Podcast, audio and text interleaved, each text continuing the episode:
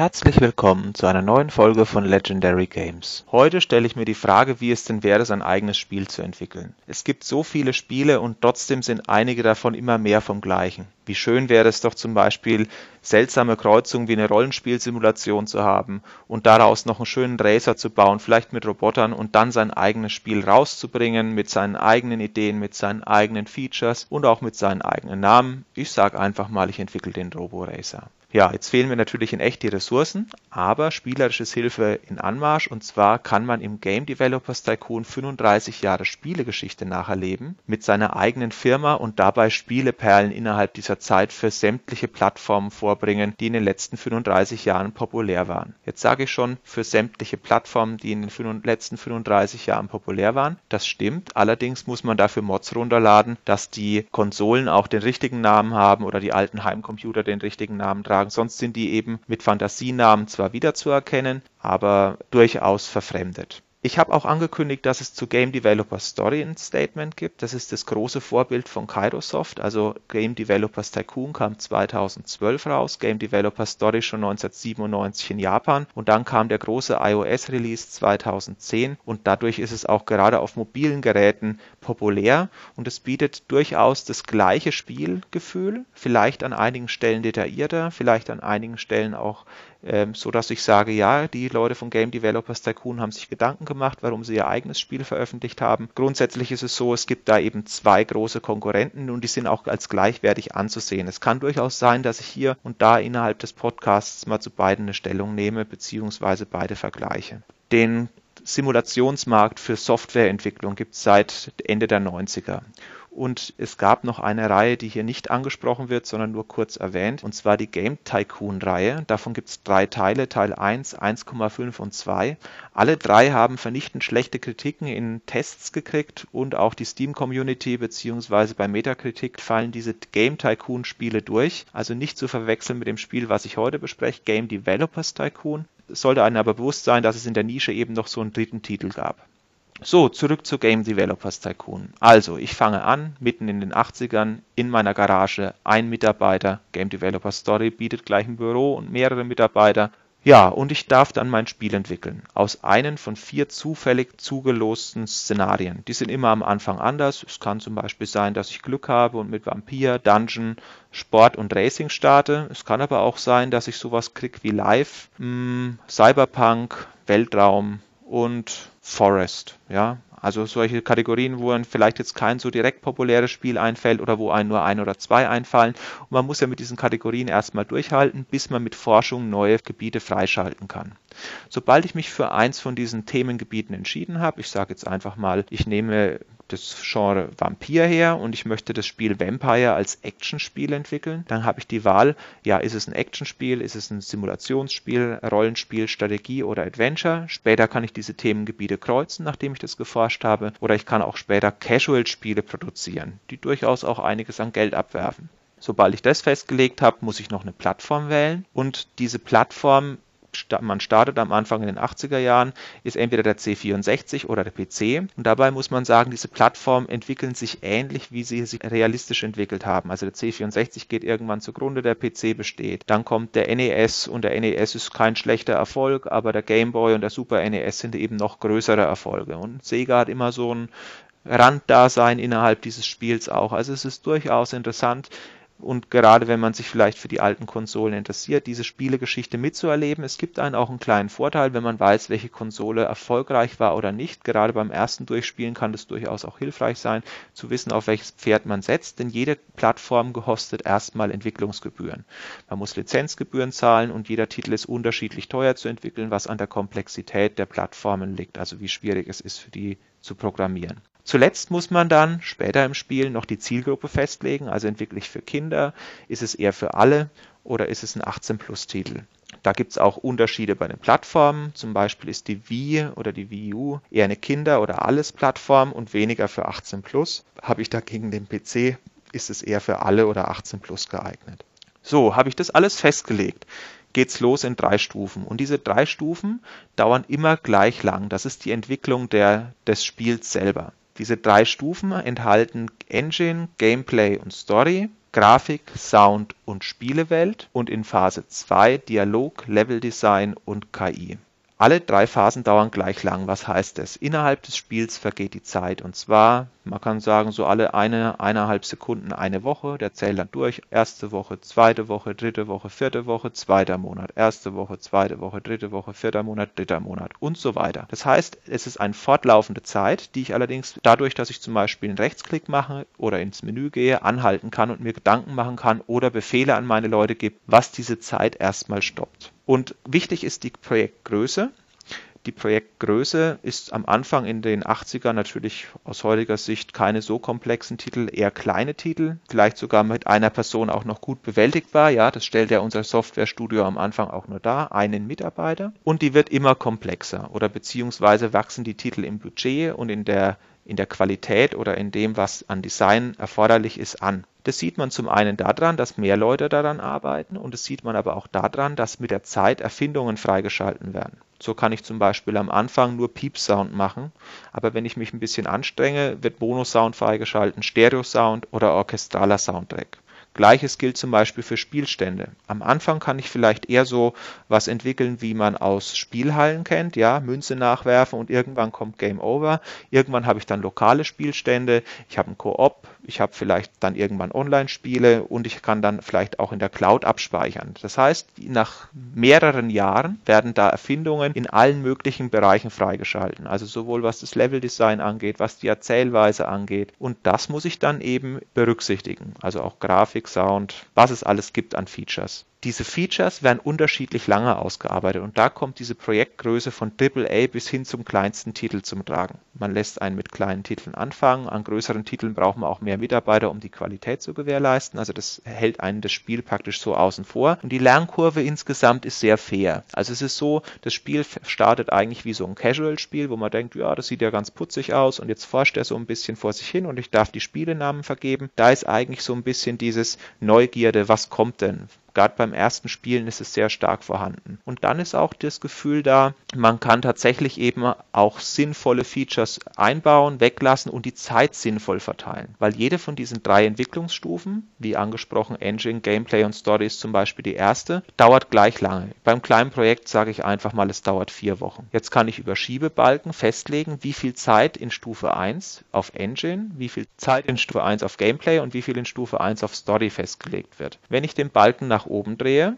geht das immer zu Lasten der anderen beiden. Also Beispiel, ich drehe Engine auf Maximum, das bedeutet, in der Relation sinkt die Zeit, die ich auf Gameplay und Story verwende, ab. Ich drehe zum Beispiel Story auf Minimum, das bedeutet, das Feature bewirkt, dass die Relation für Engine und Gameplay steigt. Man muss dazu aber auch sagen, dass kein Feature komplett ausgestellt werden kann. Also sprich, es gibt immer kleine Story-Elemente oder man entwickelt da immer ein bisschen was vor sich hin. Selbst bei Titeln, wo das vielleicht aus, mm, aus Sicht des Erfinders jetzt keine so großen Sinn ergibt, ja, was brauche ich zum Beispiel bei einem 80er Jahre Sportspiel, eine Story. Aber es macht durchaus trotzdem Sinn, weil dieser Game Developers Tycoon muss ja auch funktionieren. Und wenn man gar keine Zeit drauf verwenden würde, würde man ja gar keinen Fortschritt bei dem äh, Element Story machen und dadurch würden diese Erfindungen nicht freigeschalten werden. Also gerade was den Spiele Fortschritt angeht innerhalb von Game Developers Tycoon, ist es sehr wichtig, dass man eben auch hier zumindest ganz wenig Zeit drauf verwendet und damit vielleicht auch Designpunkte in einem bestimmten Bereich erreicht, der vielleicht gar nicht so wichtig gewesen wäre, wenn man jetzt in der Realität so ein Spiel programmieren würde. Also das weicht dann schon ein bisschen ab von der Realität. Trotzdem fühlt sich die Spieleentwicklung sinnvoll oder realistisch an, obwohl sie sehr abstrakt dargestellt ist. Das liegt an diesen Features, die man entwickelt und die man dann eben einbaut, beziehungsweise mit der Zeit eben experimentiert, wie viel Zeit so ein Feature eben auch kostet. Die kosten eben auch Zeit, wenn man sie einbaut. So, dann ist unser Männchen beschäftigt über alle drei Phasen, tue ich diese Balkenregeln, so wie ich es jetzt ausführlich geschildert habe, und dann ist das Projekt fertig. Und das Männchen muss dann noch, also dein Mitarbeiter, muss noch die Bugs ausmerzen. Denn wenn ein Spiel mit Bugs rauskommt, was macht die Community oder was macht die Spielepresse in den 80er Jahren? Es straft es ab, es wird nicht gekauft, es steht wie Blei in den Regalen. Brauchen wir nicht, also tun wir alle Bugs entfernen. Hier und da kommt vielleicht noch ein Design oder ein Technikpunkt dazu, also das, was unser Produkt ausmacht. Und wir drücken auf Release wenn wir selbstbewusst genug sind, um es zu veröffentlichen. Und ich kann schon vorwegnehmen, in den 80er Jahren kann man eigentlich so ziemlich alles veröffentlichen. Oder wir schmeißen das Spiel weg und sehen es einfach als reine Fingerübung an. Doch dafür muss man schon ein bisschen Geld auf der hohen Kante haben. Eigentlich macht man das nie, weil auch teure Projekte einfach wegzuschmeißen, das ist schon eine große Nummer. Also die späteren Budgets sind auch durchaus höher die man da wegschmeißen würde. Und ein bisschen Geld kommt ja immer rein, man hat, kriegt ein paar Fans, man hat durchaus ein bisschen Progress. So, man bringt das Spiel raus, drückt veröffentlichen und es bewerten vier Spielemagazine, wie sie das Spiel finden, mit Noten von 1 sehr schlecht, unterirdisch bis 10 absolut genial. Und grundsätzlich kann man sagen, dass so eine Note ab 7 eigentlich schon einen Gewinn darstellt, also 6,5 vielleicht noch mit dem e- Effekt, wenn man gutes Marketing betrieben hat. Und Spiele mit 9 oder 10 sind Mega-Seller in ihrer Zeit. Also die machen dann auch wirklich viel Geld und dann kann man sich ein oder zwei Fehlschläge auch wieder erlauben. Oder falls man zum Beispiel danach nochmal eine solide 8 erzielt, Mitarbeiter einstellen, Schulungen durchführen von seinem Personal, um eben seine Skills zu pushen, um dann bessere Spiele zu entwickeln. Bessere Spiele kann man dadurch entwickeln, dass man einmal natürlich diese Features erforscht. Aber jedes Männchen hat auch so eine Art Skill-Level. Man fängt da an,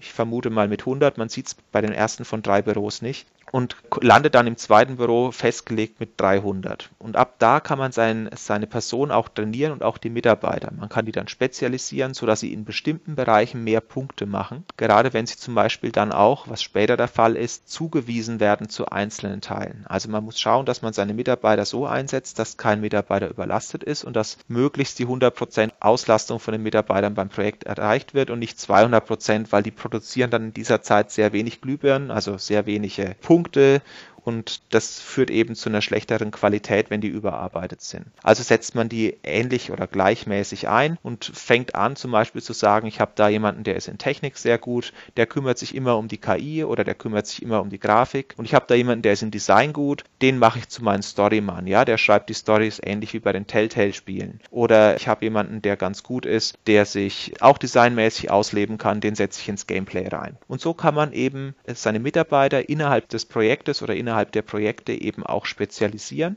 was dazu führt, dass die da eben nochmal einen Bonus an Punkten erzeugen. Grundsätzlich ist es so, dass das Spiel durchaus Experimentierfreude, ich sage mal, belohnt. Das liegt daran, dass wenn man das gleiche Spiel im gleichen Genre doppelt rausbringt oder dreifach rausbringt, die Spielezeitschriften einen automatisch abstrafen. Sonst wäre es ja ganz einfach, man hat einmal dieses Konzept gefunden, was geht und wenn man dieses Konzept nicht mehr verändern würde, würden die Spielezeitschriften ja logischerweise immer Neuner und Zehner rauswerfen. Grundsätzlich ist es so, dass wenn längere Pausen zwischen den Projekten waren, diese Spiele auch wieder hohe Noten kriegen, sobald sie zum Beispiel neue Features bieten oder zum Beispiel die Mitarbeiter einfach mehr Erfahrung haben und da eben mehr Punkte erzeugen können innerhalb der Entwicklungsphasen, aber direkt hintereinander straft Spielepresse das ab und das ist so ein bisschen dieser Effekt, den man vielleicht hatte, als es zu diesem Game Crash kam in den 80ern, später auch, wo es so ein bisschen Verdruss gibt, dass man sagt, okay, Jahr für Jahr kommt Assassin's Creed raus und dann wird eben nach Syndicate doch mal eine Pause gemacht oder bei Need for Speed, so dass man der Serie neue Impulse geben kann unabhängig davon, ob das klappt. So ähnlich ist es eben auch in dem Spiel gehalten und das finde ich eigentlich ganz gut. Das ist bei Game Developer Story ein bisschen anders. Hier ist es durchaus möglich, in kürzerer Zeit das gleiche Spiel zu entwickeln und damit durchaus auch einiges an Geld zu machen.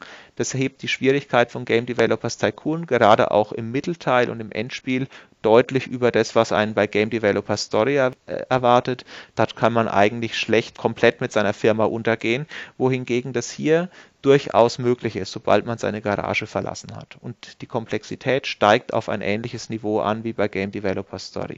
Ja, also das Rumexperimentieren wird belohnt und grundsätzlich ist es so, man sollte Gewinn machen mit Spielen über 6,5. Unter 6,5 äh, sind es eben Nullspiele oder eben auch negative, negative Einkünfte, also Verlust, wenn man zum Beispiel Spiele irgendwie um 4er, 4,5er Maß hat oder zum Beispiel der Presse falsche Versprechungen gemacht hat in solchen zufälligen Ereignissen wie zum Beispiel Zeitungsinterviews, dann wirkt sich das auch darauf aus, weil die Leute eben enttäuscht sind und viel, viel mehr erwarten. Wenn allerdings die Erwartungen Erwartungen eingehalten werden, wirkt sich das natürlich auch positiv auf die Verkäufe aus. Okay, also während man an einem Projekt arbeitet, Geld verdienen ist eigentlich so das Hauptspielziel innerhalb dieser 35 Jahre bis zur Gegenwart, werden die Fähigkeiten von einem selbst, also der Person, die Person, die man von Anfang an in der Garage hat und von den Mitarbeitern besser. Der Skill steigt in jeder Entwicklungsphase und je mehr Zeit man darauf verwendet, desto stärker steigt es auch innerhalb eines Projekts. Also man hat auch solche Levels wie zum Beispiel Story, Level 1, Level 2, Level 3, Level 4.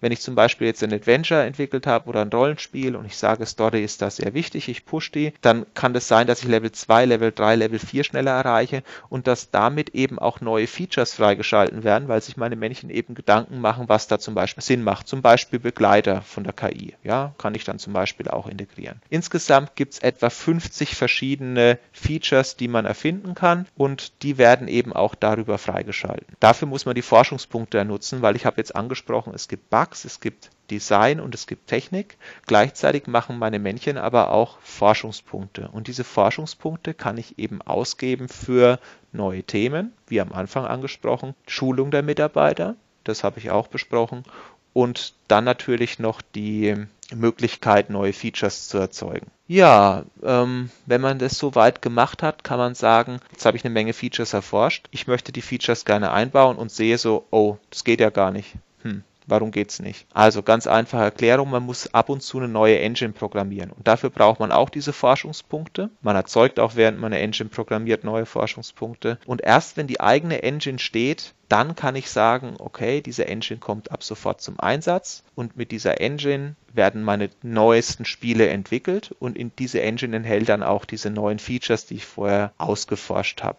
Was es da, da für Features gibt, habe ich ja schon so ein bisschen angesprochen, aber das ist eine ganze Liste und es passt eigentlich auch von der zeitlichen Entwicklung her, wie das da zusammenkommt, also wie das da praktisch sich aufbaut. Das ist schlüssig nachzuvollziehen. So, ja, das war eigentlich erstmal das ganze Spiel. Ich komme jetzt mal zu den Unterschieden Unterschieden zwischen Game Developers Story und Game Developers Tycoon. Also Game Developers Tycoon sammelt zwei Punkte, wenn ich die Bugs nehme, drei, Design und Technik und bei Game Developer Story sind es vier.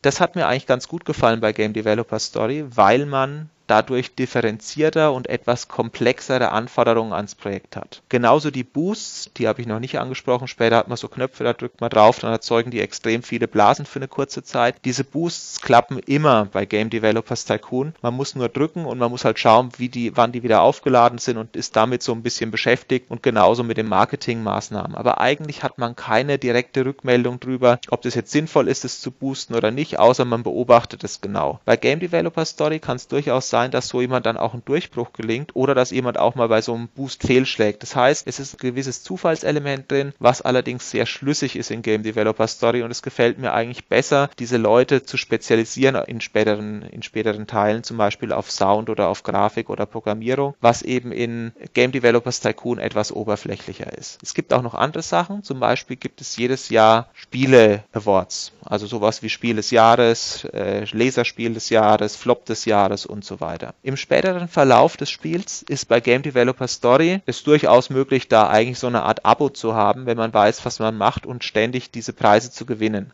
Bei Game Developers Tycoon gibt es sowas nicht. Beide Spiele, was ich bemängel, haben keine Konkurrenz. Also es gibt jetzt nicht die Möglichkeit, eine feindliche Übernahme auszuweichen, Softwarehäuser dazu zu kaufen. Das würde wahrscheinlich auch die Komplexität von beiden Spielen sprengen. Trotzdem ist es möglich, eben diesen Progress zu sehen. Also man hat dann zum Beispiel ein Entwicklungsstudio bei Game Developers Tycoon, wo man seine eigene Konsole erzeugt, wo man seine eigenen Spielemessen vorbereitet. Man hat bis zu sechs Mitarbeiter mit Männchen, was man selbst lenkt, ist man dann zu siebt. Bei Game Developer Story ist es da ähnlich gehalten und man sieht diesen Progress in den Büros. Also es gibt drei verschiedene. Allerdings finde ich das, wie das dargestellt ist, bei Game Developer Story auch schöner. Und zwar bei Game Developer Story bewegen sich die Männchen, laufen zueinander, man hat kleine Sprechblasen, die interagieren eigentlich miteinander, ähnlich wie es vielleicht bei so einem billigen 2D-Spiel ist, wo man Little Computer People zuschaut. Das ist eigentlich ganz goldig gemacht und führt eigentlich auch zu einer höheren Identifikation mit den Mitarbeitern, weil bei Game Developers Tycoon sitzen sie am Schreibtisch und sehen immer gleich aus und machen immer die gleiche Bewegung und sie sind 35 Jahre festgefroren. Also diese, diese Atmosphäre außenrum oder dieser Flair passt bei Game Developer Story eigentlich besser. Genauso sind Sachen wie die Add-ons und Fortsetzungen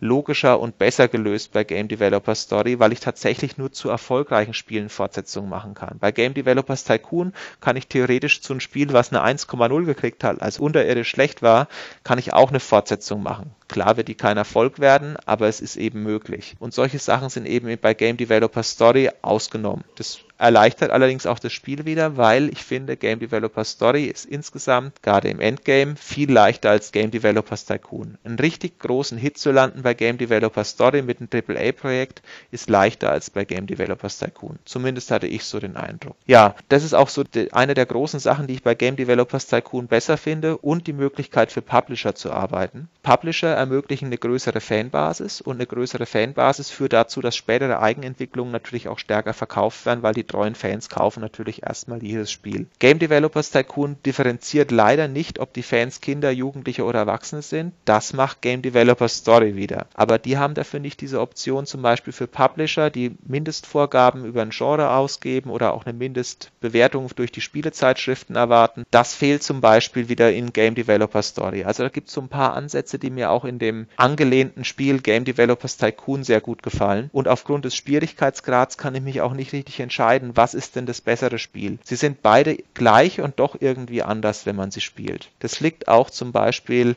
an solchen Sachen wie, wenn ich so ein Thema erforscht habe, dann ist Geschichte genauso populär wie Aliens und genauso populär wie Live und genauso populär wie Weltraum. Und wenn man in echt davon ausgeht, dann gibt es Zufallsereignisse, dann heißt es, besonders Militärsimulationen sind zum Beispiel gefragt oder besonders Strategiespiele, die, die sowas entsteht zufällig bei Game Developers Tycoon, aber grundsätzlich sind erstmal alle Genres gleich stark populär. Und Game Developer Story unterscheidet diese Popularität. Also das ist vielleicht ein Tick näher an der Realität. Da sind halt dann Kartenspiel Nischenprodukte. Und wenn ich jetzt sage, ich bringe ein Mittelalter-Rollenspiel raus, dann hat es eben schon von vornherein einen wesentlich größeren Markt von Leuten, die sich dafür interessieren. Also da finde ich, hat, müsste Game Developers Tycoon noch nachbessern. So, jetzt habe ich eine Menge geschimpft. Trotzdem ist es so, ich ziehe ein positives Fazit und das machen auch die Nutzer bei Steam und bei Metacritic die sagen, es gibt eine Menge positive Feedbacks und ein paar Mixed Reviews.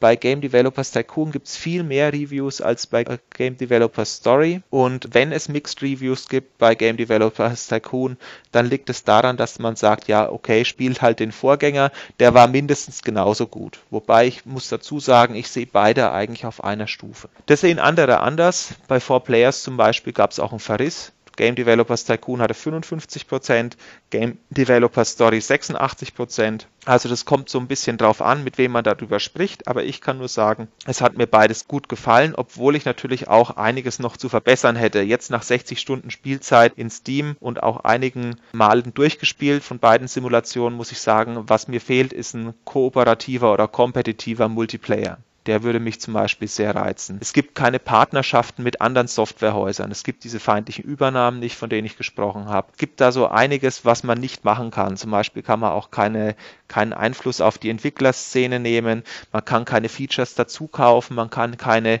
eigene Engine lizenzieren lassen oder Fremdengine einkaufen, Frostbite oder die Unreal Engine oder irgendwas anderes, was es eben in echt gibt. Sowas ist nicht möglich. Man ist immer auf Eigenentwicklungen angewiesen. Es gibt zu wenig Zufallsereignisse. Also irgendwann kennt man alle Zufallsereignisse und das sind solche Punkte, die ich gerne nachgereicht hätte. Und in gewisser Weise gibt es sowas bei Game Developers Tycoon und zwar, wenn man sich die Mods anschaut. Diese Mods enthalten sowas ähnliches wie ein Multiplayer und zwar kann man, wenn man so eine Mod runterlädt, spielt man auf einen Server, veröffentlicht seine Spiele und hat so eine Art Highscore-Liste, wie erfolgreich jetzt dein Spiel war, wie erfolgreich das Spiel von den anderen Leuten war, die auf den Server eingeloggt sind und dadurch kann man sehen, okay, wie viel Geld haben die, wie viele Verkäufe machen die, welche Noten haben die bekommen. Sowas ist einsehbar. Das ist eigentlich ganz schön aber es ist trotzdem kein direkter Multiplayer, weil es hat keine Auswirkung auf die eigene Spielwelt. Es ist eher so eine Highscore-Jagd. Aber trotzdem gibt es sowas. Und da gibt es noch andere Sachen, zum Beispiel mehr Plattformen, eine Zufälligkeit, wie lange welche Plattform äh, durchhält. Es kann also sein, dass eine für ewig besteht. Es kann sein, dass eine sogar der PC stirbt. Also sowas kann man einstellen innerhalb dieser Mods. Für Game Developer Story gibt es keine. Also da ist das Spiel praktisch so festgenagelt, wie es 1997 bzw. 2010 rausgekommen ist. Bei Game Developers Tycoon gibt es durchaus eine Community, die sich ums Spiel kümmert.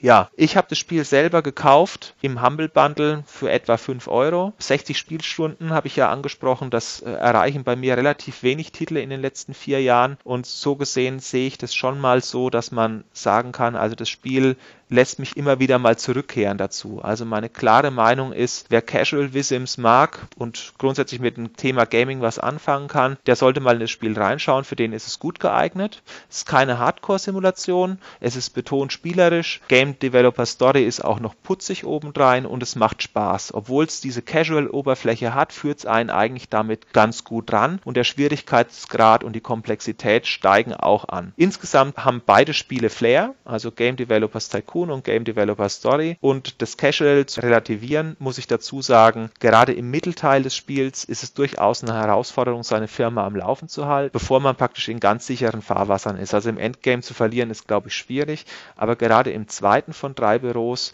ist der Game Developers Tycoon zum Beispiel sehr fordernd. Der Game Developers Story ist da ein bisschen leichter, finde ich. Also wenn man da ein, zwei Fehlschläge hat, ist man durchaus weg. Bei Game Developers Story überlebt man normalerweise auch solche Fehlschläge leichter. Also vielleicht mal beide Spiele anschauen oder zumindest eines von beiden, falls es euch reizt. Ich kann nur sagen, dass es sich lohnt. Ja, und das war's eigentlich. Damit ist eigentlich alles gesagt. Ich hoffe, euch hat die Folge gefallen. Ihr könnt uns natürlich gerne liken bei Facebook, bei YouTube abonnieren oder in den Folgen bzw. auf den Kanälen Kommentare hinterlassen. Wir lesen die uns durch und antworten auch drauf. Auf YouTube gibt es bereits ein Video dazu. Das kann man entsprechend sich mal ansehen. Da habe ich auch die Features nochmal erklärt. Ein Teil davon war im Podcast drin, aber man sieht es dann eben im Bild auch nochmal beschrieben bzw. gezeigt. Und ich bin mal gespannt auf euer Feedback bezüglich eures Eindrucks bezüglich Game Developers Tycoon oder Game Developers Story. Und wer Zeit und Lust hat, kann ja gerne wieder reinschauen in unsere nächste Folge. Wir hören uns bald wieder und bis demnächst. Gute Zeit euch. Ciao.